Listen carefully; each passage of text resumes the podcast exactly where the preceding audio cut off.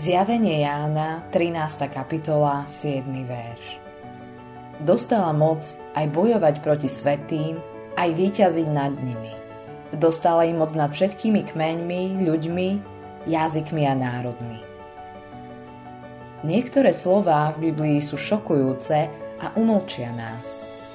V zjavení Jána je Antikrist nazvaný šelmou a bude vládnuť celému svetu – bude ho musieť každý uctievať.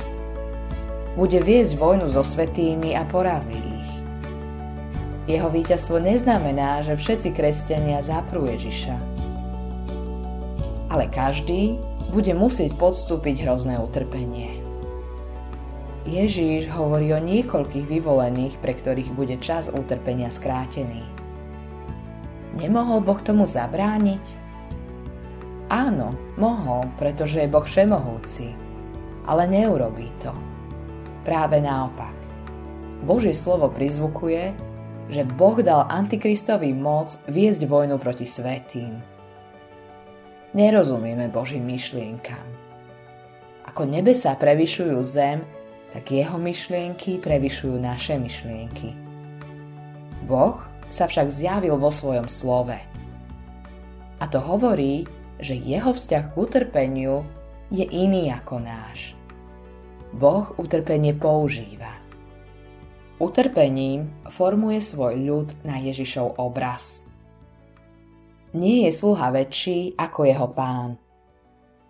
Ježišovi učeníci musia kráčať v jeho šľapajách. Na konci jeho cesty bol kríž, bude aj na konci našej cesty. Tma na zemi sa prehlbí a deti svetla sa budú čoraz viac líšiť od ostatných. Budú ich sužovať a otvorené prenasledovanie bude bežné. Vtedy ti Satan položí svoju otázku. Nebolo by lepšie vzdať sa? Zvádza ťa, aby si opustil cestu utrpenia. Ak zaprieš Ježiša, svet sa na teba znovu usmeje. Ale je to cesta vpred? Nie je lepšie patriť medzi prenasledovaných, ktorí kráčajú smerom k sláve. Keď rozmýšľaš o väčšnosti, nemôžeš pochybovať. Čo by človeku prospelo, keby získal hoci aj celý svet, ale svoju dušu by stratil? Nasleduj Ježiša.